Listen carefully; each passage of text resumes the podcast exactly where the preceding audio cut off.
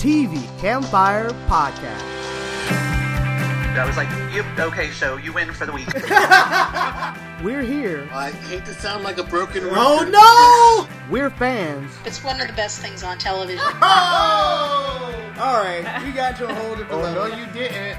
We talk TV. That was the best scene ever. Like that I- blew me away. it was absolutely amazing. I just couldn't believe it. Welcome to the show. This is podcast number 365, and I am Libby, your host. And this week we have returning guests. Hi, this is Yusun, and I'm a costume designer and a TV enthusiast. Hey, this is Peter. I live in West Hollywood and I'm a media producer at MGM. This is Tom, and I'm Executive Director of Screenwriting for Azusa Pacific University in Los Angeles.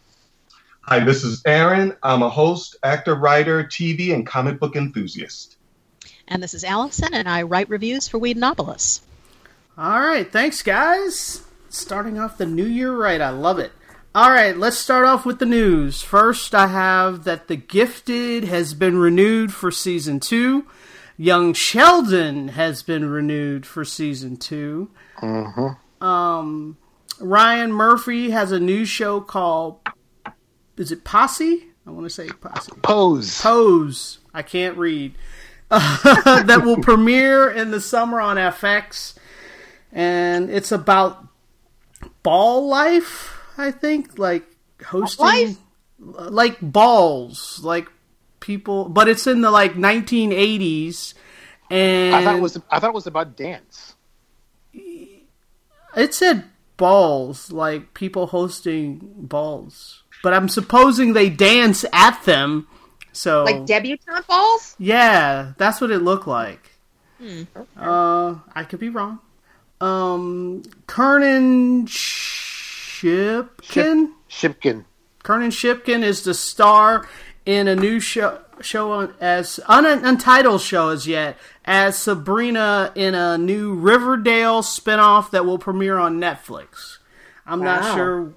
Considering Riverdale's on CW, I'm not sure how that's working, but whatever. Um, the Mayans MC, which is a spinoff of Sons of Anarchy, has finally been picked up for series, so that will also premiere on FX, I believe. No reaction? Everybody's happy. Anyone interested in watching that? I love Sons of Anarchy. Well, the only reason I'm interested is because uh, the leader is going to be um, Edward James Olmos. So Yes. oh, that's not a surprise. I that- say it again. Is that all your news? That is all my news. Go ahead, Tom.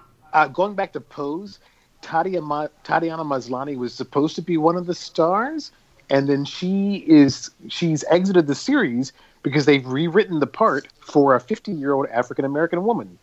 Now played by the leftover Okay. Charlayne Well, she Woodard. can play a lot of things, but, But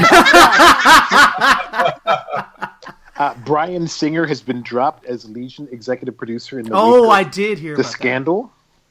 For Uh, Pose? the, no, no, no, no, no, no. In, for No, Legion, uh, the, the the, Gifted. show for Legion, sorry. oh, got it.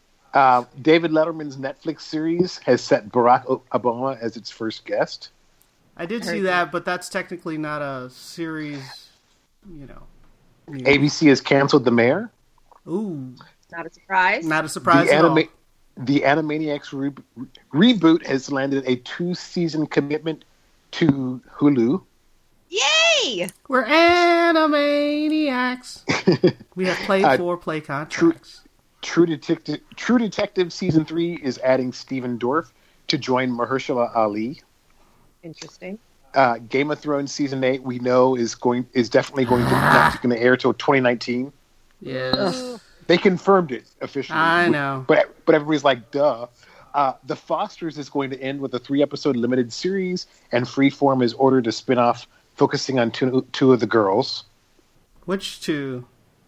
Um, I've got the names, but I just closed the window. Sorry. Uh, no, I don't Net- really care that much, so it's okay. Netflix has announced a sequel to Bright. Yes, I did hear that. Eh, not surprising. well, yeah, it was very popular, although uh, reviews were mixed. And Walking Dead's production company was hit with the maximum fine for the stuntman's death. Yeah, I saw that too. Oh, that's terrible. I mean, Yeah. the death, not the line. Well, yeah, but also what's terrible is it means that they did totally screw something up. Mm-hmm. So, all right. On that dire note, let's move on to the shows.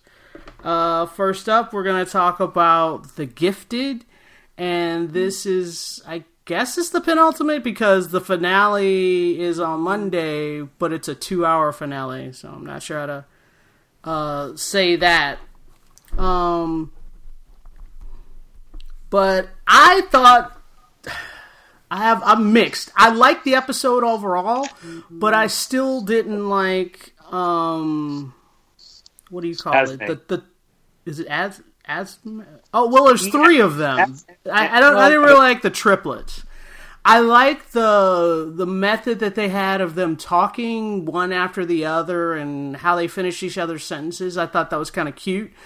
But I think the actress, there's something about her that does not work for me. She's either over the top or something. I can't really put my finger on it, but I just really don't like her. And I know that she's a really big fan favorite comic character. Uh, and I know that some people are really happy to see her, but I just think it's miscast.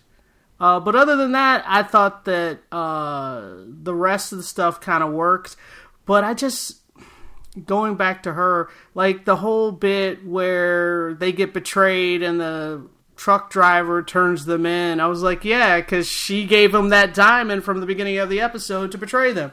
And then at the end of the episode, it's like, good job with betraying betraying them and getting them to depend on you. I was like, yeah, duh. Like that just felt not impressive. But I am st- I'm still enjoying the series overall. I just don't like this particular story point. And anyone else thoughts? Uh, well, I sort of agree with you as far as the, the casting of that particular character or characters, and she's there's three of them.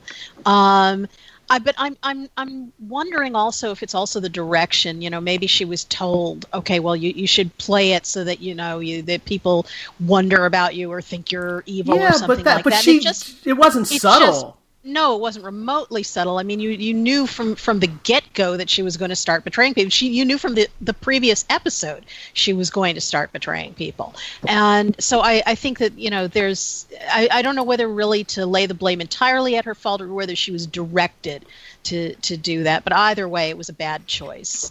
Um, the rest of the episode I thought was great, and I like most of the characters. I think they're the, the, the acting on the show is generally pretty Yeah. strong, and and you know the the characters are very sympathetic and everything.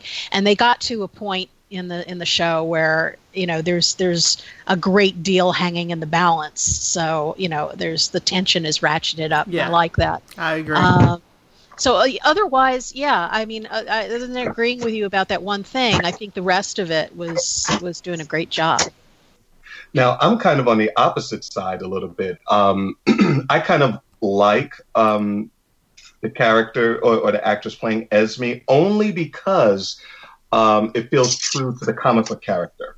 Um, outside of that, I would I would totally agree with you all, but I feel like she's hitting the points and the beats that the actual comic book characters do because they're very stilted um, in the comic books, and they don't have. Um, they're very. Um, they're they're not genuine um, because they're of that hive mind. So I feel like. So for me, it, uh, the actress is working it, and I believe she may be directed that way because I feel like the writers of the Gifted are pretty steep in the comic book lore because they're pulling a lot of things in from the X Men universe um, that are very a lot of subtle little things. Um, you know, in, in calling their last name Frost, which is after Emma Frost, who they're clones of, and you know um, that they call themselves Cuckoo, which in the comic books they're called a Stepford Cuckoo. So I just thought that I like those little things that they're pulling in. The Um, only thing is, she might be doing it exactly how the comics direct, but from a viewpoint, from a viewer standpoint, it doesn't make interesting television. And Yeah. so I feel like you need to adjust for that. Yeah, I think there's a there is a, a difference between what works in a comic book and what works when you actually got live people performing it. And I when when you know that difference and when you're able to make an adjustment for it, that's important. And I don't think that they did that successfully here. I think I mostly agree with everything that's been uh, said here. I, I like the actress's name is Skyler Samuels, and uh, I liked her on Scream Queens. And when she started on this show, she's likable and I was like, oh well, that's what she does. You know, she's likable. But then when she started like, you know, walking around and listening in on conversations, I was like, mm, I don't know about this. Like, um, so I I also was. I, did at first think that it was more the actress. and I'm like, I don't know. I was like, maybe she just doesn't play, you know, duplicitous, duplicitous or more like, um, you know, evil or something as well. But then I actually really, and I, I think we all like this. I actually like the gimmick of the three of them, like how they kind of like they they finish each other's sentences and they say things at the same time. I actually really like that, especially for a television show. I think the production looks pretty good. Like it looks, I don't know, I, I like that. Um, the biggest complaint I have overall, I did like the the penultimate episode though. Um, but my biggest complaint with her character is more that like, and maybe this is more of a thing we see with actors in a television show more than maybe in a comic book where there aren't actors. Is that when I see, let's say, the uh, the two kids, I think the son is Andy. I don't remember what the girl's name is, um, but like Lauren. Lauren, they can have things where the character has a goal, like oh, they need to make this force field or they need to run away or whatever. But they they also have like an internal struggle. The actors the actors bring something to that, and I think that's the thing about either this particular weird character or Skyler Samuels is that I'm not getting an internal thing. It kind of always feels like everything is very much on the surface. And again, as Aaron is saying, maybe that's the comic book character, but I would agree with Livia that I don't know if that's very interesting, and that's where it gets weird for me. But um, just before we finish, I I did like overall like Allison. I like most of the episode. I have to say, I think they're doing a pretty good job with. Um, again, I'm terrible with names. The guy who is our main guy for Sentinel Services, and then the Oh, guy right. the guy who wants to you know use the twins and all that stuff. I feel like they've done a good job of making me understand why the Sentinel Services guy sort of will kind of go along with it because in the beginning of the season we're just like, okay, he's so evil and everything. Why would you do this? But at this point, I'm like, oh, okay, I kind of understand why things are linking up the way they are. So I thought they did a pretty good job with Yeah. that. Overall, I- I've I've liked this kind of starter season for the Gifted. So overall, thumbs up. Yep, I would agree. Thumbs up for me as well. Mm-hmm. All right, next up, we're going to talk about Runaways, and this was episode nine. And this one, it's basically the kids get found out, and we're And they get it on. And they get what? And they get it on. oh yeah, that's true too. so all the couples coupled, not in the way that you would have predicted from maybe the first couple episodes, but the people that actually genuinely like whoever they genuinely like uh, got at least a kiss this this week, and then the couple that went further than that uh, was weird, but at least they addressed the weirdness of it. Because I was waiting for Chase to figure out that Gert was really the one for him, and he finally did figure it out. They just went from zero to a hundred a lot faster than uh, I anticipated. And I like that the oh one thing that's surprising that I'm not sure that I buy is is it Caroline? Her her dad uh, betrayed. He's the only adult that knew that the kids knew what was going on, and he totally betrayed them to jo- to Jonah. And I didn't see it coming. I thought he was gonna say something. He was just gonna be dumb. Um, I guess this could be considered dumb as well, but I really didn't see him betraying his daughter because he didn't seem like a the. I don't know. I just didn't see it coming that way. I, I disagree wholeheartedly. I was Okay. I wasn't dis- I wasn't disappointed necessarily that it went in that direction, but I guess I was because I thought it was so predictable. I mean, overall, I'm not disappointed. I mean, it's fine in terms of the plot, but um, I just was like, meh. Well, I saw that coming because I felt like the entire series he'd been kind of this putz and Right. you know lost and this and that. And then he he got very manipulative and you know um the opposite of guileless you know. I mean he with the gloves and the you know pushing his wife around already. And he was already drunk with power. And then when he start started to see that he was losing that short-lived power he wanted a power grab. And as soon as i saw that opportunity i was like ugh well now he's just gonna you know you know squeal on her. So I guess I, just didn't think he was that bright. I guess that I don't know. Well, no, I agree. That's you know he he was presented as kind of a doof, but then you know once he got grabbed the gloves and he saw this and he kind of got understood that there's this whole you know conspiracy and all that stuff.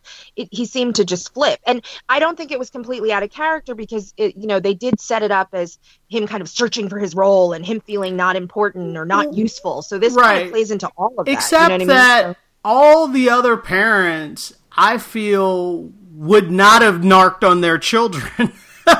I feel like as evil as we have been presented that they are, even the super power hungry ones, I don't feel that they would have given their children up to Jonah. that's why it makes it more more interesting because it's the it's the longest fall from grace. You know what I mean? He was the nice guy. He was the stupid guy. You know what I mean? So plot wise, it's the most impactful because we are throughout the series kind of sort of starting to feel more sympathy for the parents, and you know that kind of you know conflict or whatever is is interesting and fine because I you know I liked when he gathered everybody up and he was like, "Do you know where your children are?" that was actually pretty good. Yeah. you know where are your children you know so i yeah i like that whole setup and i like that it just creates a lot more kind of moral ambiguity about like the parents are evil maybe they're not. Well they're kind of forced in this. Maybe they didn't know what they signed up for. And then the super nice stupid guy is going to turn out to be like the most maniacal evil. So i don't know. I found it interesting. I want to i just want to uh, jump on the the kid horse the the romance horse thing. Um, i don't mind it at all. And it's you know it makes sense for the show and all that stuff. Um, and I, I, but I will say this. I said this to you uh, already, Libya. Um, I, I was really not down for it as it started. I thought, oh god, too quick, too soon, too soon, you know. And um, even though I wanted it, it was fine, and I don't mind the pairings, and and I think whatever. Um, I really was just gonna fall off the cliff. I was like, no, I don't believe this. And then um, the series, the show made it a, the episode made a point of kind of emphasizing that they didn't think they might be alive next day. So they were kind of like, well, this could be the last thing. This is why I have to do this. So then I was like, okay, that kind of makes sense. Like teenage hormones and like they think they might die and, and kind of whatever. So I thought it was a little awkwardly done, but I'm not I'm not against it anymore. I, I feel like they kind of were going to write themselves in, into a bad situation, and I thought, no, they brought it around. I was like, I'll give it to them. So, right, I, in uh, general, I really like the show now. I, I, I feel like it's developed at a nice pace. I, you know, I, I was interested but didn't love it in the beginning, and now I'm kind of all on board. I'm, I can't wait to see what's going to happen. Anyone else? Seriously? Um, yeah, I, oh, I okay. I totally um, I think the show is great. Um, it's really grown on me, and I'm I'm loving the way that uh, most of the characters are developing. Um, like you said, Yusun about Frank Dean. Um, I would like to have seen his turn just take a little bit longer because I felt like it was kind of in your face. All of a sudden, boom, he's he's going to go bad.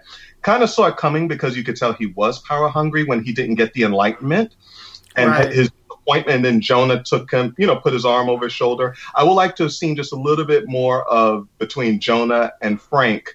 You know, some of their internal conversations so that we could see him turn because he was he just seemed like such a nice guy, but he also was distanced from the rest of the pride. So I wasn't surprised that he would do it, but I would just like to have seen it spaced out just a little bit more. Yeah, I agree. All right, let's uh, move on. Uh, next up, we're gonna do a combo blackish grownish. Is it grow? It's grownish. Um, So blackish this week was actually not their best episode. I actually didn't like the end. Um, I Did thought, you not like her deciding not to go back? I yeah, I thought that the whole point of the episode was that you know women can can have careers and have kids and it'd be fine. But I'm not sure the message that they were trying to convey by saying she really missed her baby and should just stay home and let her husband take care of her at the end. And I was like, wait, what? So unless unless I missed something, someone explain it to me. Well, I- I, I, don't. You- No, go got- ahead. please. You you got it right. I was surprised they went with that message. I think that that was. I'm not sure that's the wisest message to send right now at this time where we are as a nation. Right. Exactly. So overall, I did not like the episode. Actually, I, I also didn't like the episode, uh, and I don't disagree with you guys, except that true choice and true freedom and true like non-oppression is that you can make any choice and not feel Right. guilty about it. So that's true. as a feminist, I feel like I'm not, you know, uh, knee jerk offended or upset that that was what she chose. What I'm more upset about was how they didn't develop it enough for me. Do you know what I mean? Like if the episode had been better written so that her choice was a powerful one, you know what I mean? And right. not It one of wasn't. like So they- submissiveness. So, they just- I don't mind the message because you know true freedom comes with with you know with not having any judgment for whatever decision you make. So if she wants to be a stay-at-home mom, I'm totally okay with that. I just don't think the episode, given what you said about the climate and this and that, um, it was too surface. So it lacked the kind of depth and detail and subtlety that I think is required for a, a question that is so complicated. You know what I mean? And we're all having knee-jerk reactions, um, you know, understandably in in, in society. I mean, there's the backlash, there's the this, there's the backlash to the backlash. I mean, that's kind of how we all live now. Um, so I thought the the episode had an opportunity, even though it's a half-hour comedy, if it was smart enough. Uh, like I thought that uh, I'll go real quick with Mindy. I won't even go into details, but I thought the Mindy project did a great job of that because she was so unabashedly, you know, uh, a food addict and a non-exerciser and a this and that, and she never apologized for it, you know. And she made a choice to stay home with her child also. So uh, and I thought that was a much more powerful, unapologetic choice. I mean, she's obviously had doubts and questions and stuff, which is very realistic. So I don't mind that that she ended up choosing to stay at home. I don't like the way that she got there. And in addition, I did not like the what what I felt was a little bit more um, knee jerky and you know hit me over the head. She laid into him immediately. Like I thought she's generally a shrill character, but I don't mind it. That's her shtick. You know, that's where she comes comes from on the Mhm. show but I thought she was obsessively and excessively shrill when he even just mentioned it to her. You know what I mean? And she went straight into screaming at him, and it made me feel like, oh, this is just playing into the feminazi Well, we, we need to wrap this one up because I want to move on Sorry. to, to Grownish. Grunish. Sorry. Uh, which is which is actually the one I want to talk about more than that, since we all didn't like uh, Blackish. So I want to move on.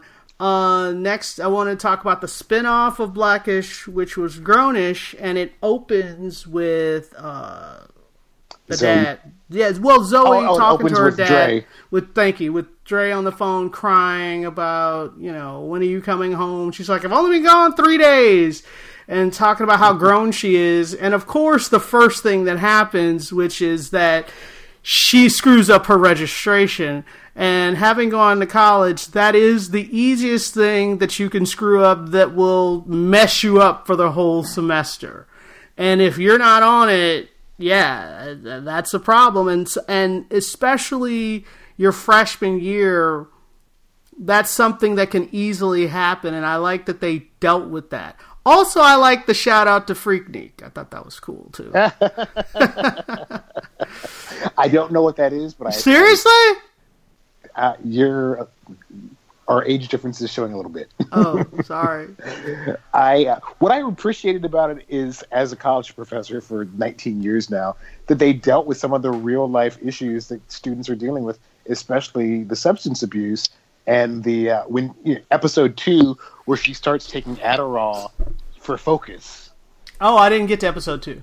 Oh, they they they, they double pumped them on Freeform. Oh, okay. But I thought one of the things I appreciated about the series setup to begin with is on Blackish, she's the oldest put together daughter. By the way, in real life, I uh, Yara Shahidi was co-hosted The View on Wednesday. She's yeah. only seventeen, going to Harvard, girlfriend is smart as a whip. Oh my gosh, He's brilliant. She's stone cold brilliant. But I just appreciated that they were they're dealing with real life issues that my students deal with. Well, so gotta- and oh and, and the fact that at home she's the queen of the you know she knows what's going on. She's at the top of the heap. In college, guess what?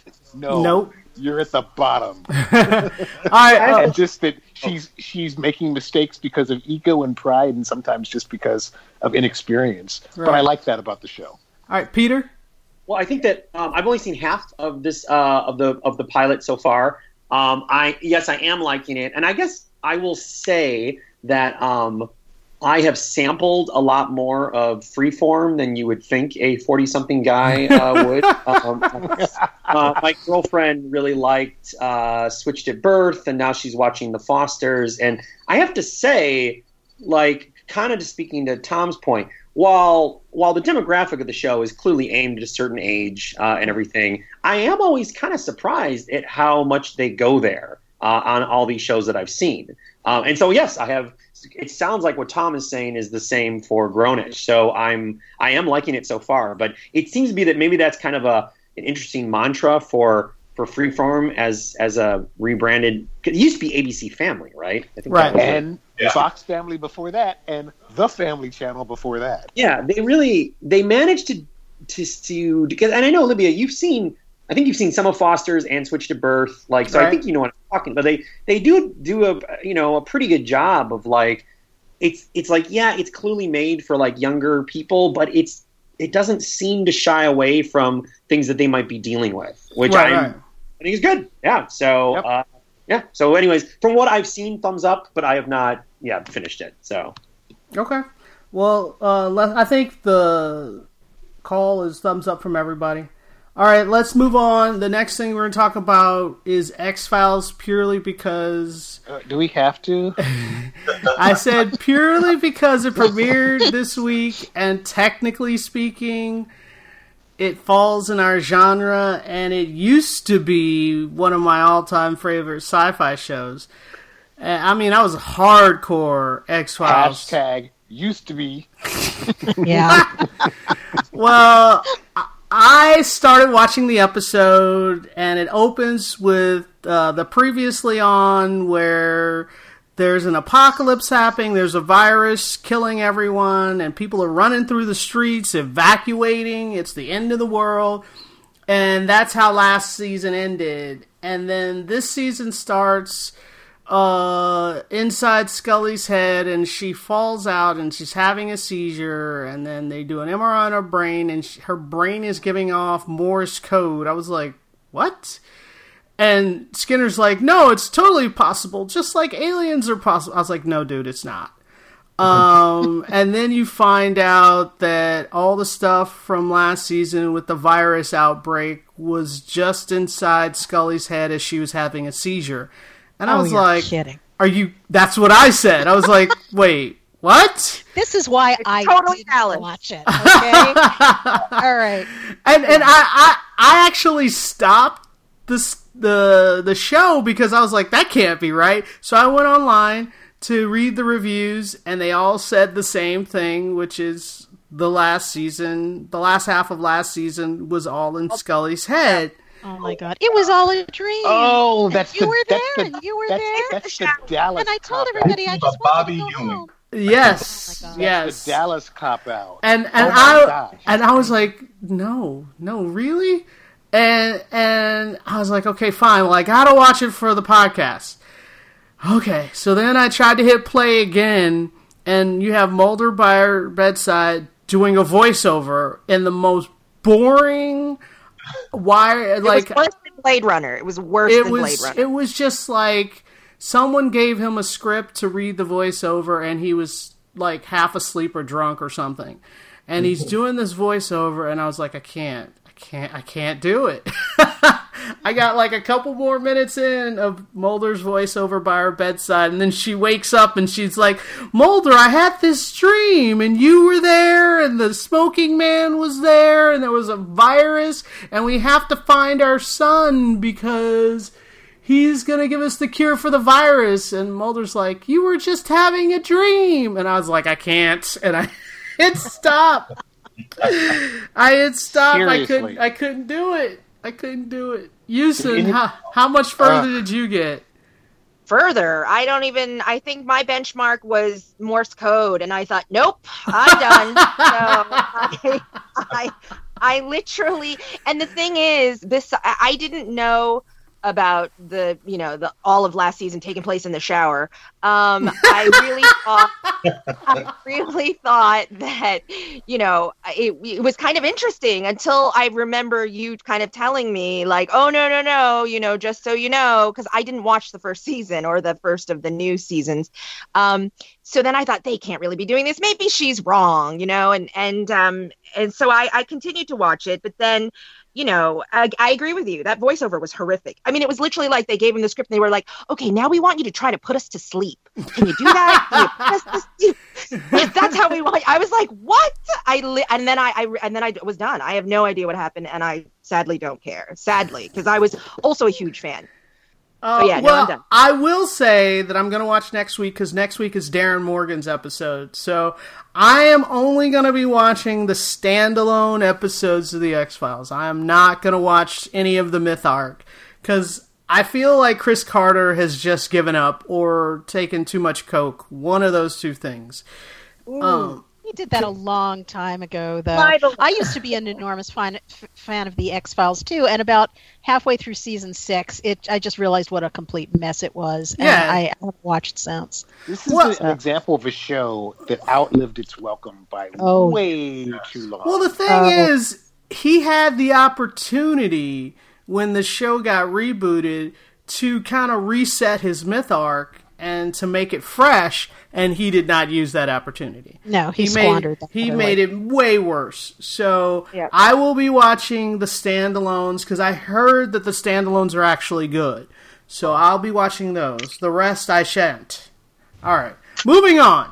Next up, we're going to talk about nine one one, which is which is like emergency from when was that the 70s, Seriously, from the 70s. Is it the seventies? I never watched it's it. it's it's it's the emergency with my favorite showrunner not oh, in who's your- charge. Ryan your fa- Murphy. oh, I was like, who's your favorite showrunner? Uh, but it's good. It's got a great cast. that's Like, the thing that won me over is the cast. the And cast is so you know, good. I mean, Angela Bassett, who's also a producer on it, Peter Krause, who's worked almost consistently since Sports Night, and uh, and then Connie Connie Britton, Britton, yeah, always amazing. yeah. So the three of them, yeah. If you put three of them in a show, I'm gonna watch it. And this was really good. It was just a bunch of different 911 calls, and they had different ways, different. Uh, most of the time, I will say it was the fire department dealt with it, but I I really like the Connie Britton one with the little girl. That it was just her Oh, on the phone with the little girl. That was that was fantastic. That was great. So for a pilot, they knocked it out of the park. I'm I'm already invested in the cast, uh, and you're just gonna have different people come in and out with an emergency, and I think that that's a really good shtick. Which so far that means you can come in and out. There's no serialized aspect of it yet, but Well, they, they, they, they put in everybody's dealing with something. right? So they put in yeah, these little but pieces. it's but it's, not, not like this big. Yeah, It's not like uh, the big arc story is. You know, the mythology. There's a secret fire department, and underneath. What I appreciated about the show is it was refreshingly old fashioned in many respects, and most of the cast members are middle aged. Which Oh, yeah. on Fox, that's like holy crap. I mean, you have this young punk firefighter who gets fired, and then be- because well because he keeps using the fire truck that get for booty calls. right. but he helps it. The last case is this home invasion with this little girl, and they have and they just moved, so she has no idea where she is really. And between Connie Britton and, uh, and basically everybody has to team up to figure out how to save this girl, Yeah, and it, was, was, good. great.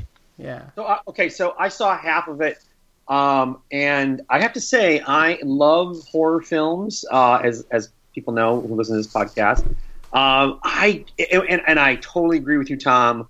I was so happy. I'm so happy that the, the the stars of the show. You're right, except for the hotshot guy or whatever. They're all like in their late 40s or 50s. Um, I totally love all that. Uh, I love when Connie Britton gets the call from the woman about the French fries, and she's like, "Get off my That's great. All that, all that's terrific. Um, I gotta say though, as a person who does not consider himself squeamish, man, that baby thing freaked me out. like, like, Oh, I was like. I do not want to keep watching this. I was like, so I stopped it. I Really? But I was just like, oh, You had to stop it? I can't Seriously. believe it that. freaked me out, man. When they, well, well, well basically, I got it to they, they, they open the little. And they get the couldn't baby get the baby out of the tube? Like, oh god. Like, actually, I think I was past it because they got the kid into the ambulance. So technically, there's probably nothing gross left after that, Right. right? No. Yes. Um, but so it's good to hear that you guys are liking it. Like, I, I yeah. So I'm, I'm, yeah. It, it is very. I think Tom hit the nail. It is, it is refreshingly throwback in a weird way. Like, Mhm. um, but yeah, yeah. I'm, uh, yeah. I, I, I, I thought it had potential. Okay. All right. Thumbs up from us. Next up, I'm going to talk about young Sheldon. And we do this really fast. This episode was basically like Sheldon's a genius. Why don't we send him to a genius school? Uh, All his teachers are just like literally drinking in the teacher's lab. But The I, principal's like, it's 11. I know, but I mean, I really think he should have gone to that school. And I get that his parents wanted him around and everything, but I don't know, man. He's bored out of his mind at the school he's at, and he's out of his age group socially. So if you put him, and his mom's always worried about him getting friends, if they actually put him in the gifted school, he would have friends. Mm-hmm. So I- I actually felt like his parents were selfish in, in this episode. But remember, he is nine. Yes, I understand that, So- but I mean he's he's nine in high school. That's terrible. So yeah, I really felt like they should have taken him to the gifted school. So I was I against we, what I- they did. I wish we had gotten scenes with him actually in the school for at least a day or two. right? They didn't even they- let him go to school. You know, we just got to see him with uh, the mom from Six Feet Under and the mayor from Buffy. Right. I mean, the parents even didn't even allow him to go to school for one day before they went and got him. So I, I didn't appreciate that. I didn't think. I mean, maybe that's realistic, but of course you're gonna miss your kid the first night. It's to be expected. You can't just like turn around and grab them and bring them back without giving yourselves a period of adjustment or something. So anyway, I I- I didn't actually like that part of the episode. So, uh, moving on. Unless anybody else has any Young Sheldon comments. All right. Next up, we're going to talk about the marvelous Miss Maisel, and when I say we, I mean Peter. Well, no, Peter and Allison. Go yeah, ahead. I've seen it too. I know, but I was putting Peter on the uh, on the hot plate. You lead the discussion, sir. Well, there's a there's a lot I want to discuss. Um, wait, Allison, have you watched Gilmore Girls? I don't remember. No, no, I haven't. Ah, see, because it's it to me, it's very interesting the things that I feel like uh, Amy Sherman Palladino and her husband Daniel, I think, uh, have have. It, it- like watching these two shows, it's clear to me what things these show, showrunners are interested in, these creators are interested in, and then what things they seem to ditch. I mean, Gilmore Girls' design is, you know, fast talking, um, s- smart and privileged Lorelai, and now you have um, Midge, who is the marvelous Mrs. Maisel, who, who is pretty much the same thing. But the design, of course, of Gilmore Girls is that it's a, a young woman and her uh, young daughter, Rory. And it's funny because, as Livia can attest, as a person who likes Gilmore Girls, Rory as a character can kind of go back and forth. Sometimes she's entertaining, sometimes she's just very frustrating. Um, and so this show basically just gets, gets rid of the daughter character. It's like it's like yeah, she does. I think she has. Does she have one or two kids? She has got two kids. Yeah, Right, but it's like really those are basically props because they're not really they're very young. They're both yeah they're very. young. So this is like, well, what if we ditch that character and it's like we really just focus on this woman who kind of comes from privilege, trying to figure out who she is. Um, and I gotta say, like, yeah, I I, I didn't. It's been a while because I didn't really love the new Gilmore Girls Netflix thing, but um, I really love, you know, like Aaron Sorkin. I think Palladino has a real gift for dialogue. Like, and I, I love it. You know, I, I really enjoyed it. And the other thing I've liked, which I think Allison would like too, is that it almost seems like, and I don't mean this as an insult, but it almost seems like a a lighter version of Mad Men, and I think it's because it's kind of around because is Mad Men early '60s and this is this late '50s? Am I Uh, right? Mad Men actually goes from the 50s through the 60s. Um, and this this takes place. It's at least it's starting in 1958. But there's definitely a vibe and especially the way the art direction like the props the costumes there's a there's a feel to it that it makes me feel like palladino clearly has seen mad men and like Well, you, it's it's the same period roughly of time, so you have that that kind of thing. And what one thing that I love about the show is how beautifully they really capture that time period and that sense of place and the sense of culture too because it's it's you know very much about uh, a certain type of Jewish experience um, you know, in and very much a certain. It's a New York Jewish experience, and uh, I, I, I kind of relate to that because I come from a similar background. Um, so, so for me, when I watch this kind of thing, it's like, you know, I, I totally relate to that. I think the only thing they got wrong is that they really should have put plastic on the furniture. But uh, I kept looking for that, at least in the parents' place. You know, there should have been plastic on the furniture. But other than that, I laugh um, because they- my grandmother had plastic on her furniture. Yeah, well, you know, it's it's it's a it's a it's a it's a generational thing certainly Right. because that's what grandparents used to do.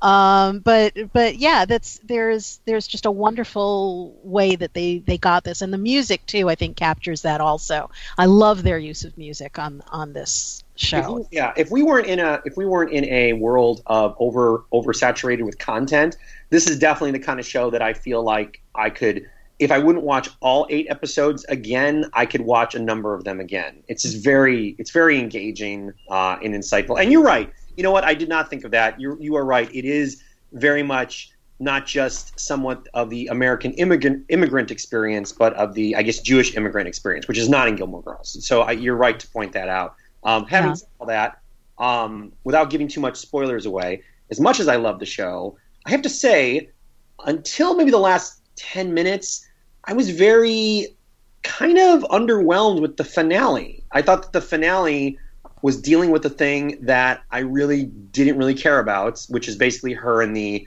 the husband thing, and it felt very much like I know where this is going. I was like, well, clearly this isn't really going to work out. You know, this relationship. Why are you making me? Why are we going through all the machinations of all this? The finale, like the very end, is great. The end at the club is great. All that's great. And actually, I think they gave the husband character a good enough send off if they're not going to bring him back, or at least a change for him. But the actual episode, I I was kind of a little fidgety when I was watching it, as opposed to the Jane Lynch one, which I thought was terrific. I thought that was like Mhm. was so good. Like her her character going to a place that maybe she shouldn't on stage was really great. I was like, whoa. So what did you? Just curious, what did you think of those? I, I, I kind of agree with you a little bit on that. Maybe not quite so much because I, I don't think that they're going to write the husband out. I think they're going to minimize his role, though. That was, that, I think that that whole point of that episode was to show, you know, how easy it, it would be for her to, you know, kind of go back to the place where she feels safest, where she originally felt safest, and then to to show how that is not possible because she is really literally not the person she was when That's this true. started.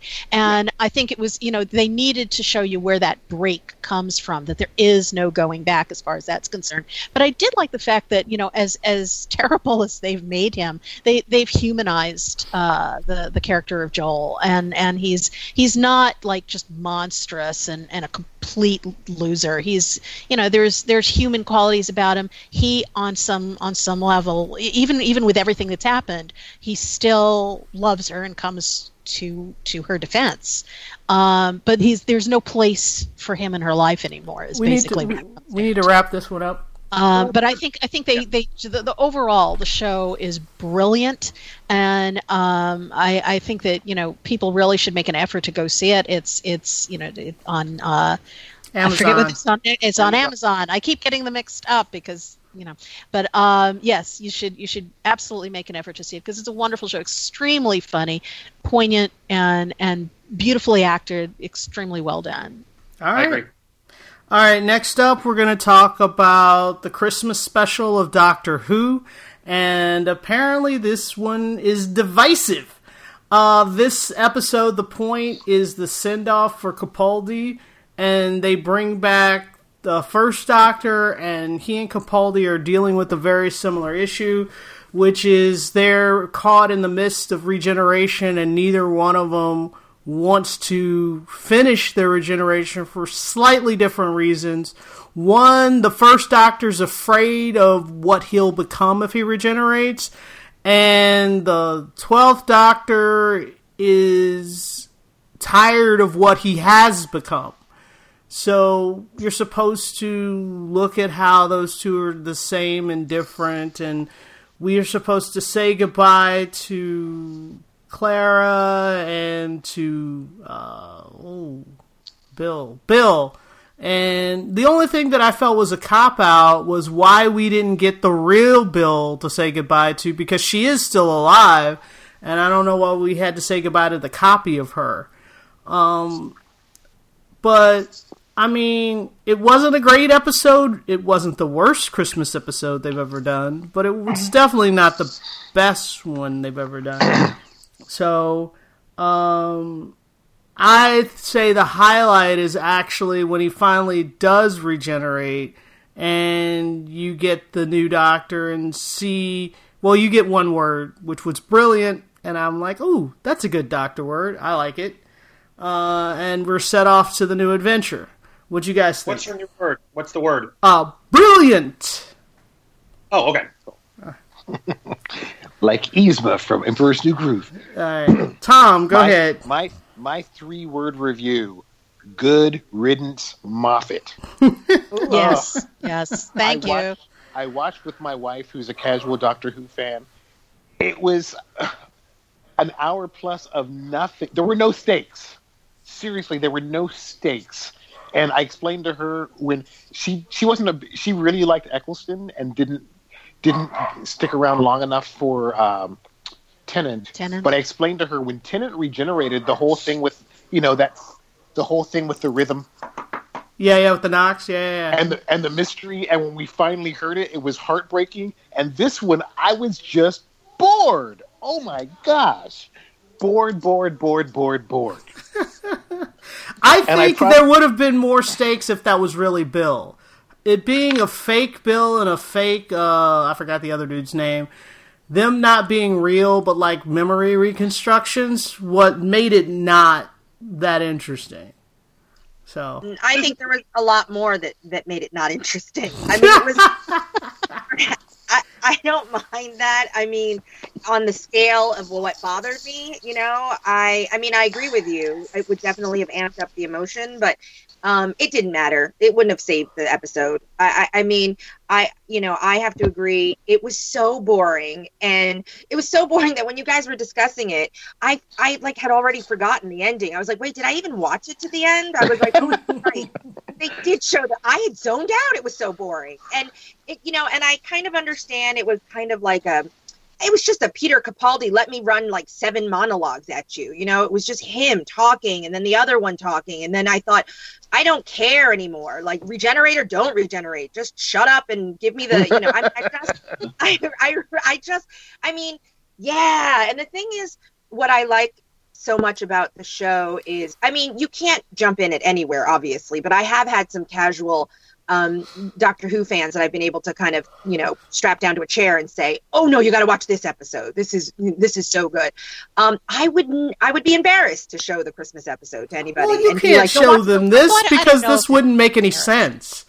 No, well, no. Besides that, I just mean it's so boring. Nothing happens. I don't mean that it's so bad that because it's like you know, um, it, it's like awful in a way that like the plot's bad or this is bad. I just mean nothing happens. So I would never ever, sh- you know. I mean, anyway, I, I don't need to talk anymore uh, because I agree that it was just a waste. And and I really a lot of times really anticipate how are they going to introduce the new doctor you know i mean we've had it what three four times now so i was just really disappointed and i don't care and yeah oh, exactly goodbye moffat and let's start fresh reset button.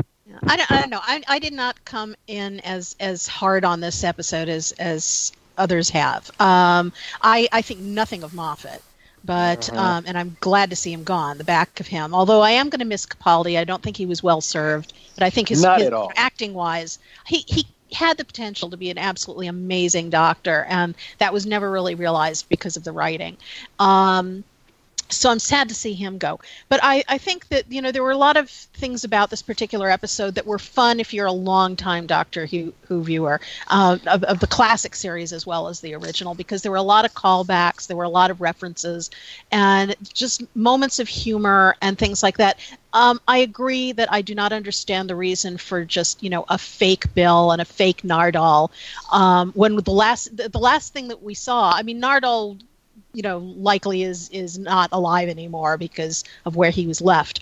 But bill we saw survive so why is she just a memory? Um, but you know there were things about it that i that i enjoyed. I like mark gatiss's character uh, as as you know the the the officer and the um, the way they went to an, an actual historical event which was the supposed christmas miracle of uh, uh, yeah. The the Oh, I did like that. First Yeah, World right, War. Right. Yeah. um, I I, re- I I enjoyed that. I thought that was nice, and I think that David Bradley as the fir- did a great job. You know, as recreating William Hartnell's first Doctor. Um, which he which he which he initially did for the behind the scenes special. Yes, or the, exactly. the, the docudrama. Yes, Yeah. right, and and- he's he he you know brings it for that, and he was he was terrific. So there were there were things about this that I liked, and I agree that not a lot happened. I you know, but I was. I guess you know, speaking from the perspective of a long-time Doctor Who fan, it was I liked the other things about it, the moments of humor, the the bits that recalled the series. Uh, I think the the whole speech at the end was an absolute mess that read like a first draft written on a napkin. Um, you know, Pa- Capaldi gave it everything he had, but it was it was terrible writing. I mean, I think he said, you know, be nice and kind about seventeen thousand times in the space of about two minutes. Uh, so it, it was, yeah, it, you know, there were good things about it, there were bad things about it, but I, I kind of come down on the side of, um, it was it was a better than usual Moffat episode. Well, let's Oh, let's move this- on. Let's move on. Oh, we oh, got oh, more. I have I have one last message for Mr. Moffat. Don't let the TARDIS door hit you or the Oh. Time Lord split you. All right. On that note, we're gonna move on to Black Mirror, and first, uh, the USS Callister. For the So people who have only seen this episode alone, I, what did you think? that's the only one I've seen. What you think? Me think? too. Really quick, because we got multiple episodes. Dark. I loved it. Um, I thought it was uh, it was so well done. I didn't know what to expect from USS Callister, but uh, as I started watching, I was like, "Oh wow!" Um, and I thought of you, Livia, because I know you're a Star Trek fan. So I immediately was thinking of you while I was watching it. And um, at first, I was a little concerned, like, "Oh man, it's like very cheesy." But then it made sense why it was. I said, "Oh, okay, I get it now." You know. So I I, I found the the episode to be. Uh, I enjoyed it. Um, I didn't expect to enjoy it, but I really enjoyed it. I've loved previous seasons of Black Mirror, so I, I also totally enjoyed this one. All right, Yeah, Allison. uh, this this is the only the episode that I've, I've seen uh, so far of this season, um, and I did because I've I've kind of you know Black Mirror sort of is kind of mm, for me. Um, I the nihilism gets to me after a while, and the uh, the first season, the only one that I've seen all of, um, just didn't do it for me altogether. But I heard so many people raving about the first episode, the the USS Callister, and oh, you've got to watch it. And so I started watching it, and I was like, I don't understand how this is going to work and how it's going to happen, and and yet it grabbed me, and it's it it's just a fantastic episode. Everything about it works, and um, the psychological horror of it is, I think, something that that is relatable in the real world because it really had to do with things like you know the abuse of power and um, and control issues and certainly sexism as well but i mean just the the the idea of abuse of of power came into play very heavily in this episode and i thought it was just brilliantly handled I thought it was really, really good. It's not my favorite of this season. Um, I think it's a little overlong. Um, however, Uh, it's it's very good, and I I thought that um, sort of to the blackish thing. Uh, I think it was is it Unsun um, Yusun? I think you Yeah. were the one talking about um, the politics in uh, the Blackish episode. I thought this one, while Allison is right, if I had to have a criticism of of this, the USS Cal- Callister, that nihilism and cynicism is still so much in fold, which is it works very well. Um, but um, speaking of issues, especially in news of uh, gender and stuff, I mean, this episode is a really good episode to show this kind of dark side of the of the kind of fanboy, the kind of like nerdy person that we. I mean, that moment where we see how he is, you know, kind of this. Even though he's got a great job, and it seems like he's the co-founder of this company and something, Mhm. no one respects him, and you you instantly you feel bad for him, but it's kind of a trope that we've seen. It's just like, oh yeah, it's the nerdy guy, and like, you know, the girl's not gonna like him, but he's really smart and in his own. But then you see the dark side, which is the whole episode,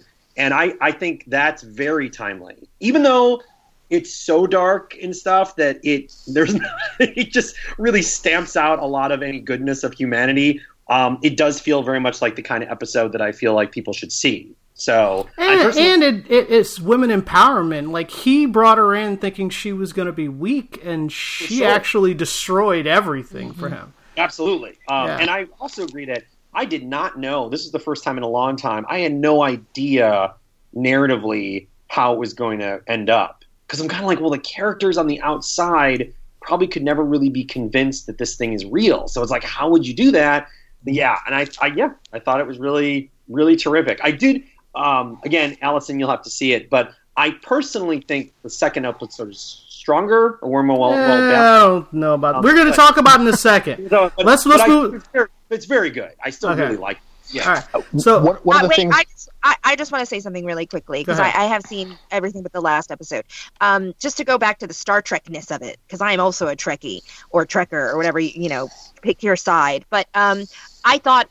I I agree with almost everything everyone said, so there's no point. But um, I thought it was great, like homage, wink, wink, and you know, it, it, to me, I thought it did such justice to the Star Trek world and its tropes. You know what I mean? So if you're a fan, it was extra specially delicious. It was very extra. I mean, everything about it was great anyway. But as a Star Trek fan, I I was just you know so happy about watching it. I thought they did a really great job. About, uh, you know, in that way also. all right. One thing before y'all talk about the rest of the season, I thought it was fascinating that in one in one episode, you know, seventy five minutes, they dealt with a lot of the same themes that Westworld does. All right, that's true. All right, real quick, I, we got to keep going. Um, I want to talk about Archangel, um, which is the second episode, and this one was directed by Jodie Foster. And what I loved about this episode is there's really nobody evil in the episode. There's really no bad guy. It's a mother who's worried about her daughter and wants to keep her safe, and it goes off the rails. Like, one thing that they did that most people didn't notice was at the very beginning when she's having her daughter, um, she got tired of pushing, so they did a C section because pushing was too much work. And then when she's a little girl, she takes her eye off the ball and her girl goes chasing after a kitten. And so then she puts the arkangel inside her three year old daughter to monitor her and make sure she knows that you know she's safe. And I think when she originally got it, she did it just for kind of the GPS so she could find her daughter if she wanders. But then she started using all the extra features and that's when stuff started going off the rails. And then by the time her daughter's like 9 or 10, she starts to rebel against the censorship of the chip. Um, and she turns it off, and everything seems fine until she's like 15 and she turns it back on and she can't stop watching. And that's when everything gets out of control.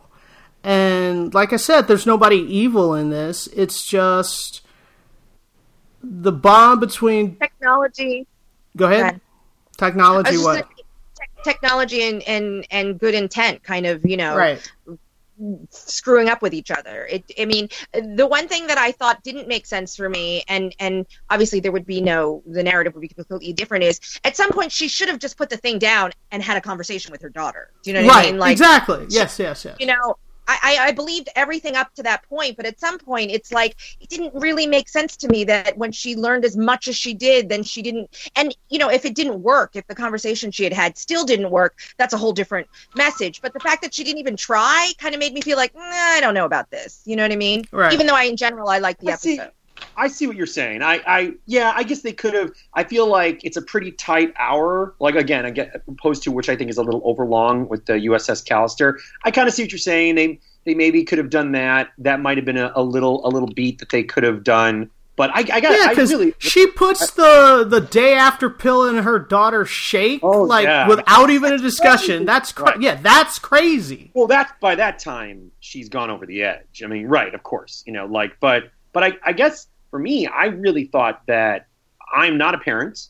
Um, I don't have. Uh, I mean, Tom. I know. I think uh, Tom's. Oh wait, I don't know. Is Tom listening to this? Because I'm. Wait, or did he not see this episode? I don't think he saw it.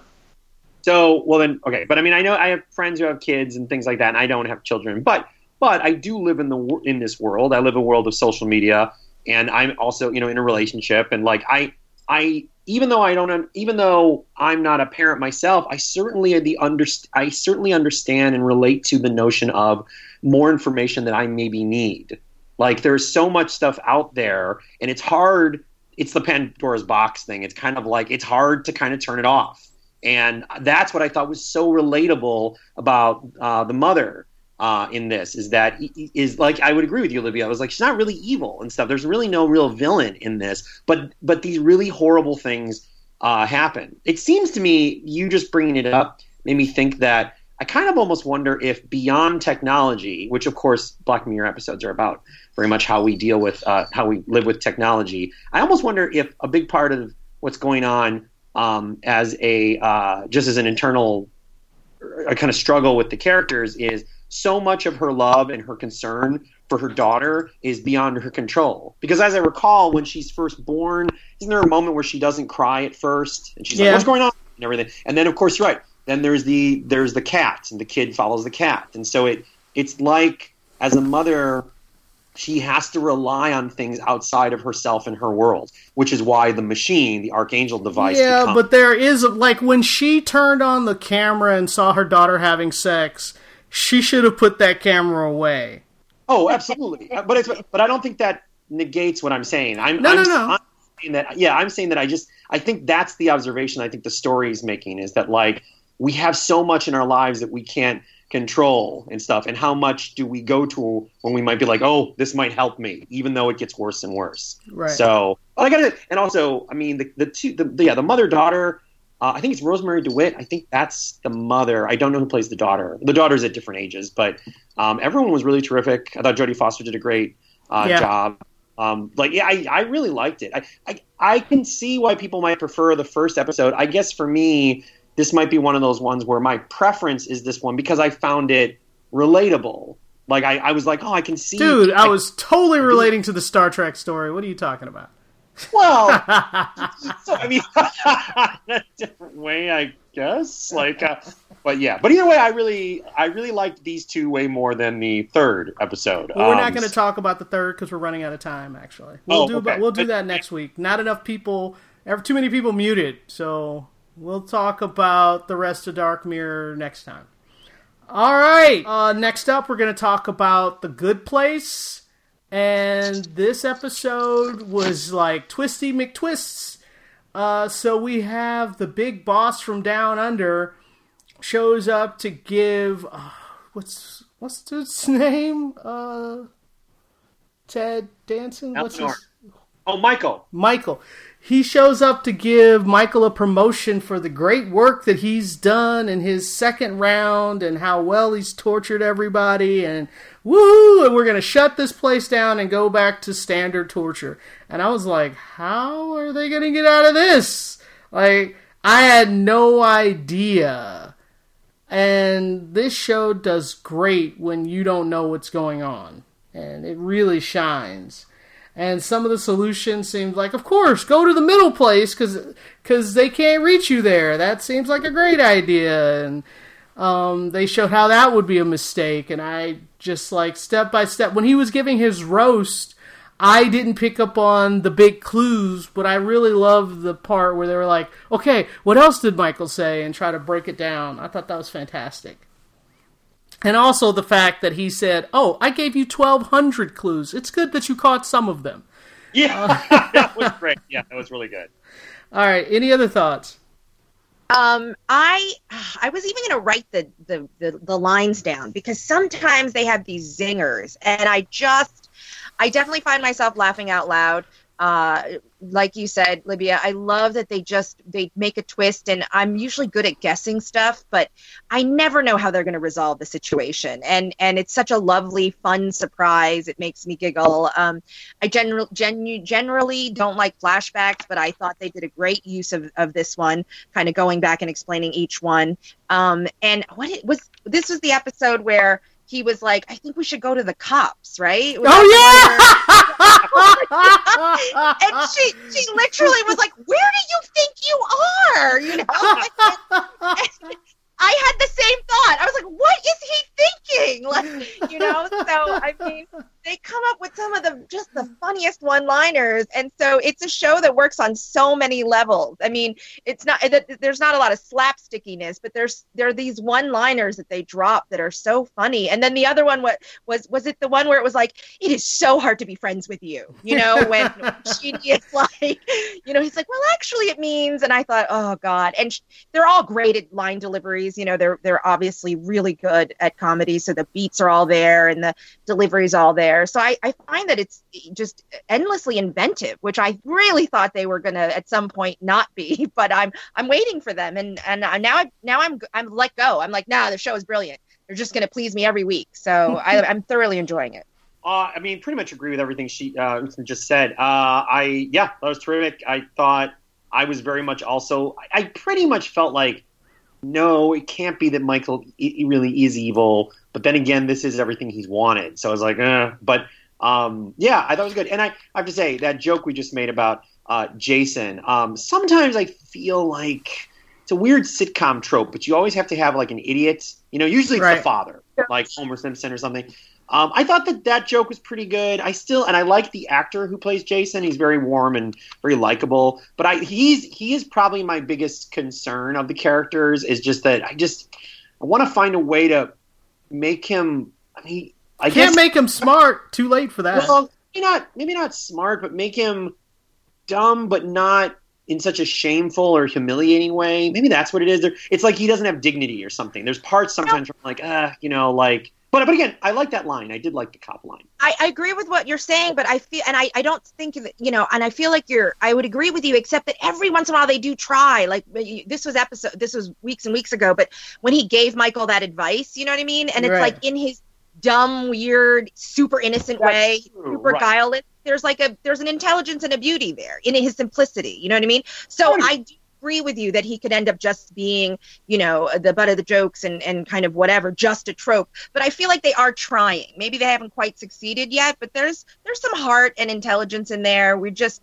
it's just so easy for him to be that. He's the Joey of the show, and I kind of love it. Like he, Yeah. they haven't quite filled him out yet, but he's just the reliable dumb joke. You know what I mean? Although I also want to say that I thought that the MVP of the episode, I mean, because I mean, I mean, my favorites are usually Chidi, Eleanor, and Michael. Um, but I got to say, I, I really, I really love uh, Janet being drunk because of her bracelet. like, Oh, that's pretty great. Like, I can hear the entire universe right now. Well, what was great is when the trader chick, I forget her name, she was like, "What did Michael just say to you?" Something, something, Vicky, something, something, and and she was like, "What did you say to her?" Something, something, Vicky, something, something. Uh, that was fantastic. That was really, really good. So, Oh, and I oh. have to say, wait, I just have to say, I loved the ending where they sent the cocaine and the and he was like, "I have chimes down there." and, and she was like, I can work with that. But I mean, when I saw him with the, when I saw him with the backpack, I was like, oh, they sent cocaine. I like, I knew what they were doing, and I loved it. Yeah, thumbs up. That was absolutely great. All right. Uh, next up, we're going to talk about Agents of S.H.I.E.L.D. And this episode, um, well, we can talk. We're, I want to talk about like, uh, the Fitz Fitz episode? episode was called Rewind, where he's the one that gets left at the counter, and you're like, well, how is he going to end up in the future? And they go through his imprisonment, how he outsmarts his guards and manages to contact Hunter. Hunter breaks him out and all that stuff. All that was by the numbers and, and pretty straightforward. But what was great is when they run into the, they figure out the location of the alien without realizing he's an alien. And we still don't know exactly what kind of alien this guy is. But then we find out about the Inhuman who can tell the future and the prophecies and blah blah blah, and that's how they got sent to the future. But my favorite is uh, when they're they're gonna put Fitz in the cryo chamber, and uh, Hunter goes, "I love you," and he's like, "I know." I know. Nice Star Wars reference. Uh, go ahead, Tom. Your thoughts? No, I I thought it was a good episode, and Fitz hasn't been my favorite character over the years, but he's growing on me in season five. Uh, good to see Hunter again. Um, I thought it was weird that the uh, the female colonel would shoot her people for failing. It's like well, I, what? I, I think that she's obviously not a good guy. There's something else going Or on. Do you think she's uh, some kind of shapeshifter or alien or something? I, I think it will play into part two. Like once they get back, because you know they do this in pods. So Yeah, but once they, they, started get, so late. I'm like, what's the what's the second half? What, what does this season have? Does this half season have a name? Is it like Broken Earth or? I, I I don't know, but it's it's Agents of Shields in space. But once we get in space. exactly, once we get from there and they get back to their own time and back to Earth, whatever she's doing will play into whatever that pod is.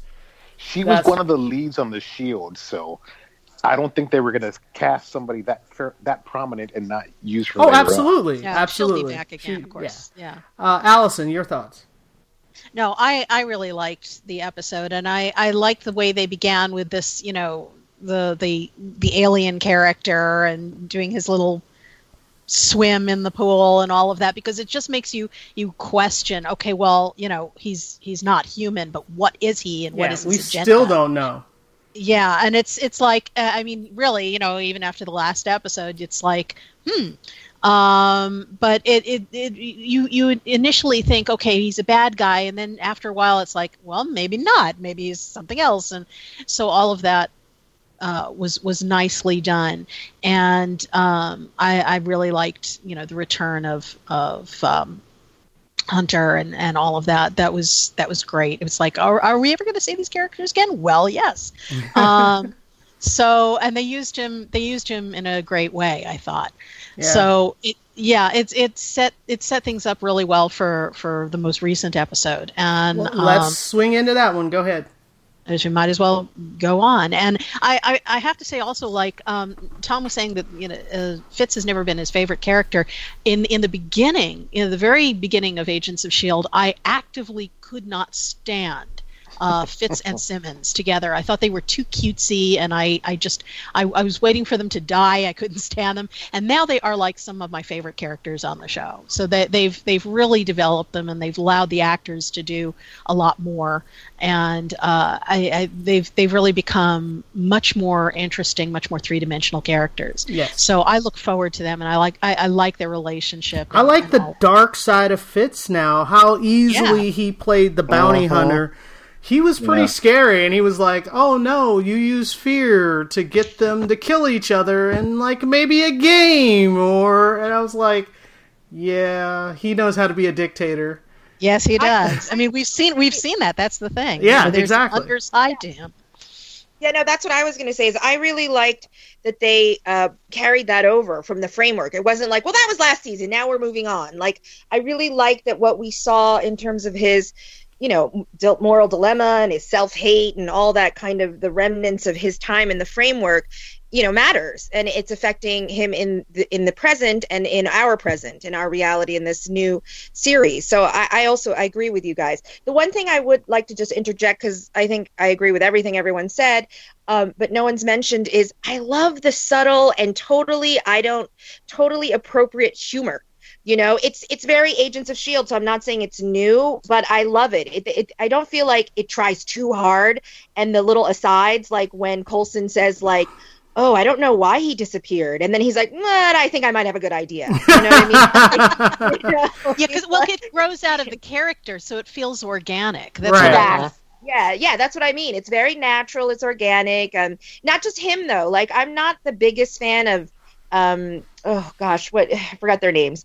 Uh, but the, yeah, is it Yaya? Is it Yo yo. Yo-yo. Yo-yo, Yo-yo. yo-yo. So I didn't particularly like the budding romance between the two of them, and I'm still kind of warming up to them because, as with Allison, I a thousand percent agree with what she said about Fitz and you know uh, Simmons and you know, all of that. So I'll move on, but um, I didn't love it, but but their but their connection is like with these subtle digs and humor, you know, and they just kind of have these little in jokes or they keep talking to the, to each other in that way, and I like that. That makes me like them better and and their little relationship i'm kind of beginning to understand it. So she makes these little quips and um and he kind of you know responds and you know because he's just like your big silent type kind of guy. Um so i i like the humor in it. There- there's not too much. And like allison said it's very organic you know And and, I- it does kind of lighten things up you know I would so actually point out that their one ally that's been consistently on their side uh, unceremoniously got hung up in Yeah. this Oh, episode yeah. and stabbed through the I, heart. I actually That- did not that like that. I, Me I thought, I thought that was very, very, uh, just you know, random underwhelming. You know, Yeah. I mean, they, they, I thought they gave short shrift to her character. So they built her up and built her up, and I thought we were going to see a lot more of her. And you know, if she did die, it would be something you know grand Heroic. and heroic or something Right. like that. And then it, it's just like she dies off screen, and we just see her body. Uh, and, and I think that's thought the that was real problem. poor. Allison is she dies off screen. It's like, come on, you guys have the budget. yeah. Well, and also, Well, I think think they were trying to make it a surprise. Yeah. Well, it was, but it wasn't a very good one. Yeah. you Yeah. know? Uh, Aaron, your, your thoughts? Well, yeah. Um, this particular episode, um, I I liked it. I liked a lot of things that they were doing. As we've been talking about Fitz, I'm loving watching his character arc as he's finding out who he is, especially uh, from what the framework released. So I like that we're discovering more and more about who the new Fitz is actually going to become. And what I liked about this episode is a lot of these characters. Um, where they they didn't shy away from killing a lot of them. Like uh, they killed Tess in a shocking way. They hung her. Um, they killed uh, Ben, the telepath. I didn't expect that. Oh yeah, Uh, Sinara was- took him out. And and I thought that that was really cool. Um, and you know, I mean, well, not that it's cool to kill somebody, but I just thought that- story wise, we got you. yeah. and then um, Grill, I didn't mind seeing him get it. Ooh, Um, smushed. Uh, Flint crushing him with a giant boulder. I was okay with that, but I, I can see how I, I feel like they're starting to wrap the story up. So I have a feeling we are going to get back to Earth fairly soon. Yeah. Um, 'cause I feel like oh, and they cut the other dude's throat. That was cool. Yeah, that was That felt Yeah. well it was deserved. bloodbath. Yeah, it really was. now that we're lifting them out, it was a bloodbath. yes, and that was Simmons who uh, cut him, if I'm not mistaken. Yeah. So I, I, I'm I, I found it that uh, I'm liking seeing how these characters are starting to develop differences because we know we see we know that Simmons changed when she was in um, I forgot what you call it like two seasons ago when she was in the alternate dimension Right. and we see that she came back different. So I'm really liking who Fitz and Simmons are becoming, and I'm curious to see who they become together as it moves forward. Oh, Oh. by the way, shout out to Clark Gregg who directed. Oh, the episode. directing. Yeah, oh direct- Nice wow! job. Right? Yes. Yeah. Oh, and I would. You were talking about humor and and uh, Simmons cutting that dude's throat. I like when she pulls out the butter knife and like shows it to, to uh, Daisy. Daisy's like, maybe we need a better plan than just the knife.